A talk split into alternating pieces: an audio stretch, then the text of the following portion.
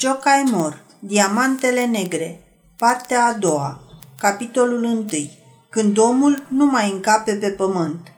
Câte milenii vor fi trecut până când, într-o zodie norocoasă, poate în clipa unui sărut divin cu o cometă întâlnită în cale, nămolul cald al celei de-a șasea lumi, fecundat de monadele cu puteri creatoare ale cometei, a născut primul om. Tot așa cum peste noapte, după o ploaie caldă răsar ciupercile, așa cum din rouă se nasc afidele sau dintr-un pic de mâzgă bacteriile care pot fi socotite rudele noastre. Nu, nu vă temeți. Strămoșul nostru n-a fost maimuța. Nu ne tragem din gorilă. Bunicul nostru n-avea patru mâini. Dar nu încape îndoială că întâia oară când s-a trezit în acest desiș, care potrivit tradiției s-ar fi numit paradis, el nu era decât o biată ființă neajutorată. Gol pușcă, fără apărare, neștiutor. N-avea nici dinți potriviți pentru a mușca pe alții, nici gheare ca să se poată bate, pielea nu-l apăra împotriva capriciilor vremii, animalele mai puternice îl puteau răpune, iar cele mai slabe fugeau de el. N-avea mirosul fin al animalelor pentru a recunoaște ierburile comestibile – de la Leneș a învățat să se ospăteze cu ghindă, iar buvnița i-a arătat că și carnea lăcuste este o mâncare gustoasă. I-a trebuit desigur mare curaj ca, în asemenea condiții, să ia hotărârea de a se căsători.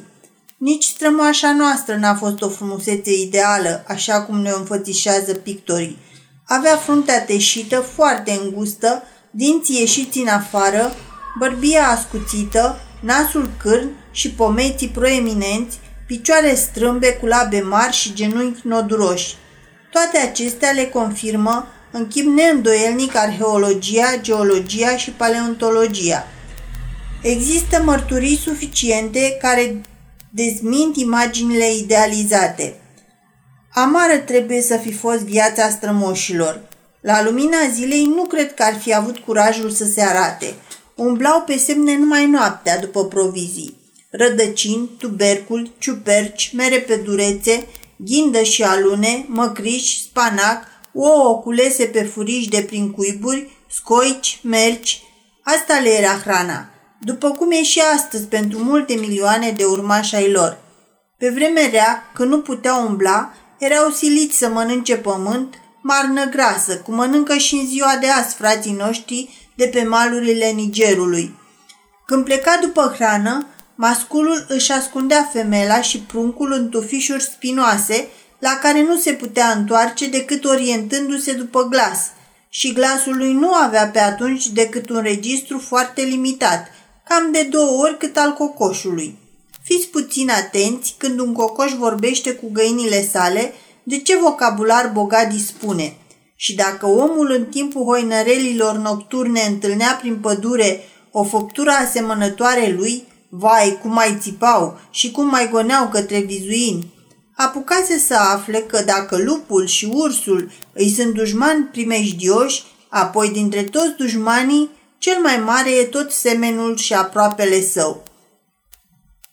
Când celui din tâi om i-a dat în gând să ascută o piatră frecând-o de alta, ca pe tocilă, să o găurească folosind o piatră mai ascuțită și să bage în gaură un băț, el și-a dat seama că această armă îi va permite să atace zimbrii, urșii și leii. Atunci a devenit dintr-o dată cineva, rege. A înțeles deodată că arma este o completare a omului. Pe urmă, n-a mai umblat în pielea goală. A făcut rost de piei îmblănite pentru el și nevastă sa. Nu și-a mai făcut culcușul prin tufișuri. Cu toporul lui de piatră a doborât copaci. Cu ajutorul unui mai de piatră a înfipt stâlpi în apa lacurilor și și-a construit pe apă o cetate de bârne și aici și-a mutat tot ca la balăcul. Securea de piatră l-a făcut stăpân peste lumea întreagă. Priviți securile de piatră păstrate în muzee. Ele sunt piese deosebit de valoroase, sunt armele noastre nobiliare. Domnul cu securea ajunse regele speciei sale. Acela care îi se supunea era făcut rob. Pe umerii lui punea prada vânată și tot sclavul trebuia să care copacii dobărâți de stăpânul său. Vorbirea s-a perfecționat și ea. Dragoștea nu-și descoperise încă graiul. Ea poate trăi și cu gângăvel și ciripituri, cu chicotiri și strigăte animalice, dar cel care poruncește are nevoie de cuvinte. Silapele s-au înmulțit. Dar cu cel care nu s-a supus ce a făcut? Pe acesta strămoșul nostru l-a ucis. Doar pentru asta avea secure de piatră. Și de ce l-o fi omorât? Pe aproapele său, un om gol care n-avea nici măcar cizme ca să îi le tragă din picior. Cu atâta rușine trebuie să mărturisim că strămoșul nostru și l-a făcut dușman pe semenul său, omul, și l-a ucis ca să-l mănânce. Cercetătorii au descoperit că strămoșii noștri au fost antropofagi. Multă vreme s-a crezut că cel care mănâncă inima dușmanului dobândește curaj îndoit, că moștenește și puterea celui omorât.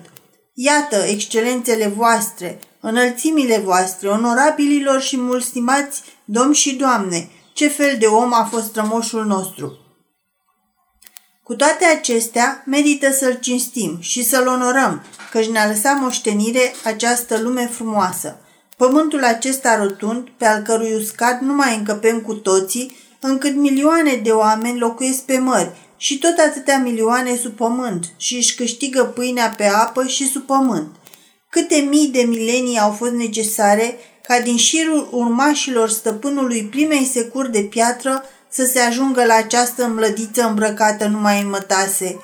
Cel care, care călătorește cu ajutorul mașinii cu aburi, care pictează folosind razele de lumină, care cu ajutorul fulgerului comunică de pe o față a globului pe cealaltă, care pătrunde în adâncurile pământului și caută cu ochianul centrul infinitului, cel care dă lumina nopții și încălzește iarna, cel care încalecă marea și leagă continente despărțite de ape, cel care izmulge cerului trăznetele spre a le folosi în războaiele sale, cel care scoate pâine din noroi, cel care născocește mașini ce înlocuiesc munca a miliarde de brațe, cel care prepară elixiruri ce alină supărarea, cel care îi scodește secretele ierburilor ca să lupte împotriva morții, cel care năzuiește să fie asemenea lui Dumnezeu și îi preia atribuțiile.